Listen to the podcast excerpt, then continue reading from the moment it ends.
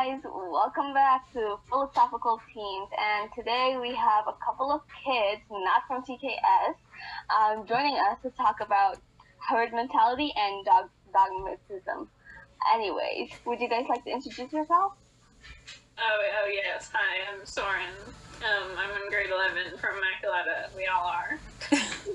Hi, I'm Kalina. I'm also in grade 11. Uh, I'm Jason. I'm in grade 11 as well. Excellent. Now, um, if you guys don't remember, we have Christine on the call too, my co-host, amazing person. Anyways, let's get to these questions, shall we? Um, do you think that high school encourages herd mentality and dogism? I mean, a little bit in group projects, yeah. Because, like, if everyone has this really idea that they're very focused on, you don't want to be the one person and be like, hey, that's, that's not going to work. Yeah. That's a good point. Do you? I mean, like, I feel like everyone's kind of pushed to do the same thing. what would you do if you were in a group and you're kind of forced to do it? Would you actually try and break that habit? Like, just go like, "Yo, I don't want to do this. I'm gonna get out of here." It depends on what it is. If it's a group project where, like, I'm being marked, I'll try. If it's one of those things that teachers make you do at, like, the beginning or the end of the year when they're trying to get to know you or they don't have any more work, then probably not because it doesn't matter. Like How do you think school should try to get out of herd mentality, or like try to not push herd mentality or dogmatism? Someone else said something. I feel like it's kind of like, I don't know if there's a way to stop it in school. Yeah, like they really don't have that much like individualism, like other than like choosing our courses, and we don't even get to do that that much. It kind of like doesn't, you know. So you think that we should be able to take whatever we want? For example, someone who does not want to do anything in the STEM program should not be bothered to take any math or science courses because they're not going to end up using it anyway. I, I feel like past like grade nine or ten, it especially like you know past grade ten, like it's a lot more specified. So there's no point in taking those courses that are super specified if you're not going to use them ever again. Like grade like all the way up to grade ten, like all the sciences and the maths are all put together. It's all of the areas. So like some places will ask for things like some universities or whatever will ask for courses that you're not really going to use. Like, you need this many science courses and this many whatever, but you're not going to use them. You just need those. They just say, oh, you need to know science. Like, if you go into, I'm only saying this because this is what I know, but if you go into programming, you still need physics and chemistry, which you're not going to use. Like, you're not doing, you know, chemical reactions in a computer lab. This is not going to happen. but you still need the science courses because I, I, there's kind of no reason, but Um, well, we now understand that high schools is basically encouraging her- herd mentality, but one topic I'm really interested about, and I don't know how much you guys know about this, is longevity. And so, basically, what this is is the ability for us to live forever. Imagine if you could live forever. Would you ever want to do that? Like not like you're not old or in pain, but you can live basically forever on Earth. Would you ever want to do that? no, not not at all. Nope. Because Not like even no. like first of all, there's a part where you know you're gonna watch you're gonna have to watch everyone you've ever met die, but then there's also the part where eventually you know the Earth will self-destruct, and then you'll just be floating around in space. and if you can still feel pain, I'm sure that will hurt a hell of a lot. So no. Because I think I think I read somewhere where like um in space if you're not protected since there's you know no air in the way blocking anything you're gonna both freeze to death and your blood will boil at the same time. So Yeah. that for eternity would be a little bit you know eh, no no no thanks. Well, you can die die of oldness. Like you can't die because you're old. You can die because of a disease or like Well, but still still no thanks. Yeah, still. I wouldn't want to live forever because that takes the joy out of doing anything and everything in life. because there's always this rush. What if I die tomorrow? Like I want to get as much done today as possible. But if I know I have all the time in the world to do whatever it is, I'm literally gonna sleep on my bed like all day long for inter- in eternity until I get sick and die, basically. And uh, Yeah, like something Christine says all the time is YOLO, which is like. but like, I understand because, like you said, Melody, we're gonna just sit there and do nothing if we feel like we have eternity. But like, Yeah, what? something I've learned in quarantine is that I definitely don't do anything, even though I have the option to. But like, if you were to live forever, though, you'd have that. You know that oh, I have eternity to do all these things. So I'm just not gonna do it now. But even now that we know, like, okay, we have a certain lifespan, we're still wasting our time, like, stressing about homework or stressing about, oh my gosh, I need to eat kale because it's so healthy. Like, Yeah, but that's the human condition. I think it also depends on if there's other people that would be living forever too. Because if mm-hmm. there's like yeah, a whole it's, it's everyone in group of people, then you know, you all have the same lifespan, so you're all still gonna work on something just, you know, a couple thousand years later. so it'd still be kind of, you know, you wouldn't be doing anything for a really long time. But eventually, when you know, the human race starts to die, like, if you haven't gotten sick and died yet, then eventually you'd be like, oh, I need to do something, or I'm just gonna, you know, starve to death. So, hmm. you do something eventually, if there's other people. imagine a world where like the past this is way in the past like way way way. They they lived forever. Like we were still i'm gonna go with the religious route here. We were still in contact. Like we could still talk to adam and eve. How would this world look right now if that happened? Would we be more technologically advanced? Because we would still have those great minds that worked on these amazing technologies or would they have not done anything because they know that they have all of eternity to live Okay, I think that time is self correcting. So no matter what you do in the present, it'll still end up like correcting itself for it to be how it is now. And that's something I believe in. No matter what happens in the past, if you go into the past, it will time will correct itself and it'll be exactly the same. Exactly the same. Wait, sorry, uh, just to ask the question.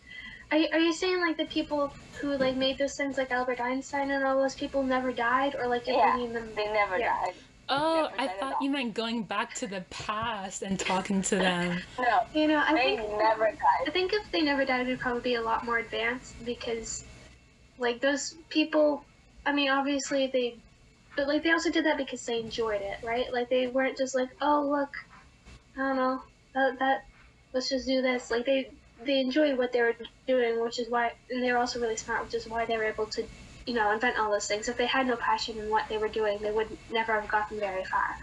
So I think they would have especially considering how much they advanced the human race, they would have definitely continued to develop a whole bunch of stuff um, moving forward. And then, you know, if like all of the smart people, not just one or two from like completely separate areas and separate timelines, would have co- worked together, then I don't know, there'd probably be like a huge like science area, just I don't know what the word is, but just there. Yeah, like It was- imagine Elon Musk and Albert Einstein.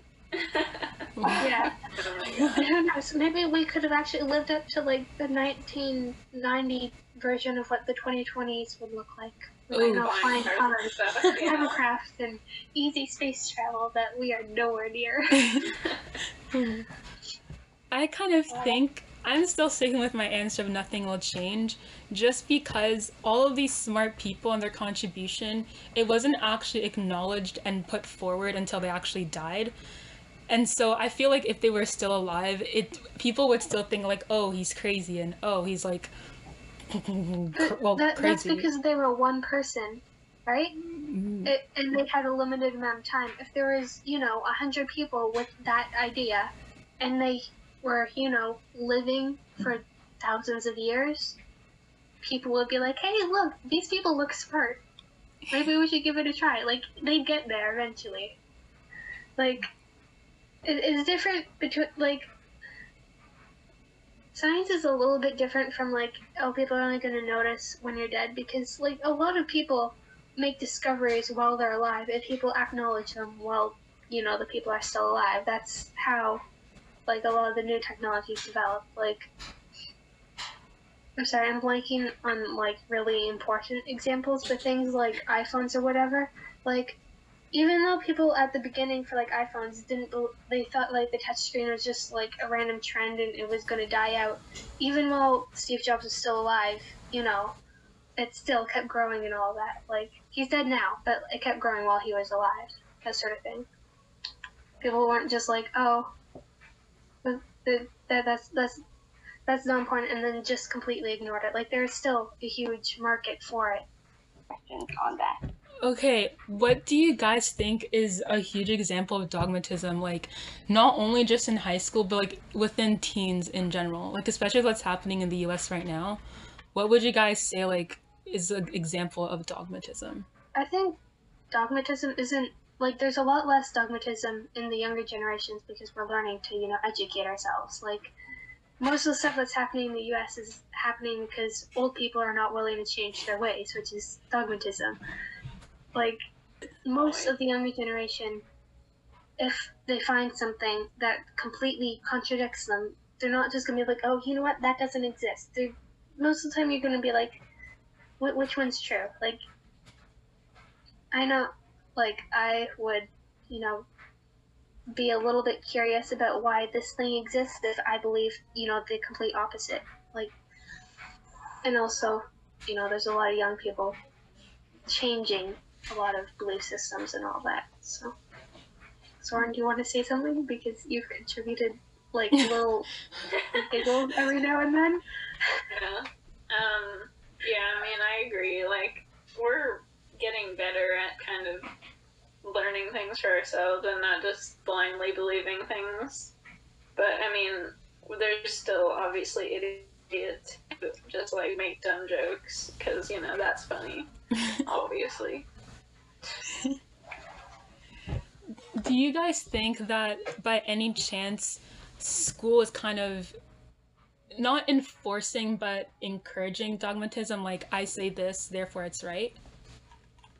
Um, I think sort of not in like really big subjects, but in little things like you know, math teachers are like, no, you can't do it that way. You have to do it this way, or like things like that. But I don't think there's dogmatism for like really big issues. Like, I mean, obviously there's bad teachers, but for the most part, teachers want you to be educated. So, like, I don't know. I don't think it really encourages that much, especially compared to the the, the herd mentality thing. Well, like, I feel like in school, it's really up to the teacher's perspective. Because there is going to be some teachers, there are going to be some teachers, like, um, there's a religion teacher at our school. I'm not going to mention her name, but they, if you see things differently than they do, you're kind of not going to do well in their class. And I feel like that's dogmatism because it's like, see it how I do or don't see it at all. Yeah. Mm. Yeah, that that I, I don't know who you're talking about, but that, that that doesn't sound. I mean, that sounds like dogmatism. I was gonna say that doesn't sound good. Whatever. Again, for our school, it's really hard because it's a Catholic school, so it's assumed that everyone goes there follows the Catholic religion, which is basically what we do when we say religion. It's basically learning about God and Catholic ways, and so it it, it is like one way road. Like either follow uh, Christianity and learn about it, or wait till you're in grade eleven or twelve or something like that to learn about other religions. Yeah, Yeah. like I I s- No, but even if you're doing other religions, some teachers don't care. Yeah, like I heard like a story about like um someone for like uh world religion like um deciding to do like athe um athe atheism atheistism. I don't know how to pronounce it. Athe- uh, Atheism. yes, thank you. and like they the teacher was like, no, you can't do that because it's not religion.